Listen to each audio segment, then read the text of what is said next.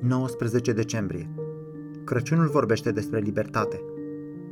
Astfel, dar, deoarece copiii sunt părtași sângelui și cărnii, tot așa și el însuși a fost deopotrivă părtaș la ele, pentru ca, prin moarte, să-l nimicească pe cel ce are puterea morții, adică pe diavolul, și să-i izbăvească pe toți aceia care, prin frica morții, erau supuși robiei toată viața lor. Evrei, capitolul 2, versetele 14 la 15.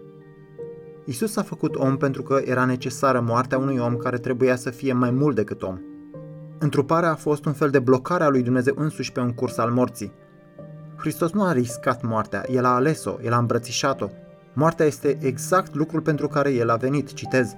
N-a venit să îi se slujească, ci El să slujească și să-și dea viața răscumpărare pentru mulți. Marcu 10, versetul 45. Nu este de mirare că satana a încercat să-l abată pe Hristos de la cruce, în pustie și prin vorbele lui Petru.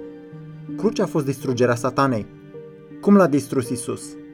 Evrei 2 cu 14 spune că satana are puterea morții. Asta înseamnă că el are abilitatea să facă moartea să pară un lucru îngrozitor. Puterea morții este puterea care îi ține pe oameni în robie prin frica morții.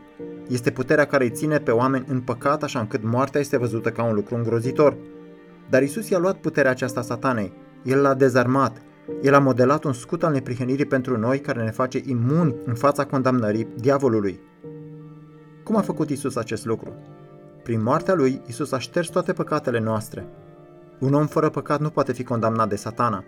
Fiind iertați, noi suntem imposibil de distrus. Planul satanei era să distrugă stăpânirea lui Dumnezeu, condamnându-i pe copiii lui chiar în curte de judecată a lui Dumnezeu. Dar acum, în Hristos, nu mai există nicio condamnare. Trădarea satanei este dejucată. Actul său cosmic de trădare este anulat. Putem îndura răcnetul lui, căci iată condamnarea lui este sigură. Crăciunul vorbește despre libertate. Libertatea în fața fricii morții. Isus a luat natura noastră la Betleem ca să moară moartea noastră la Ierusalim. Toate acestea așa încât noi să fim neînfricați astăzi în locurile în care trăim. Da, neînfricați pentru că dacă a dispărut cea mai mare amenințare la adresa bucuriei noastre, de ce să ne mai frământăm pentru cele mai mici? Cum putem spune cu adevărat, ei bine, nu mi este frică de moarte, dar mă tem că îmi voi pierde slujba. Nu, nu, gândește-te la asta. Dacă moartea, moartea, nu pulsul rece, nu mai este un motiv de frică, suntem liberi. Cu adevărat liberi. Suntem liberi să ne asumăm orice risc de sub soare pentru Hristos și dragostea Lui. Nu mai suntem robiți de anxietate. Dacă Fiul v-a făcut liberi, veți fi cu adevărat liberi.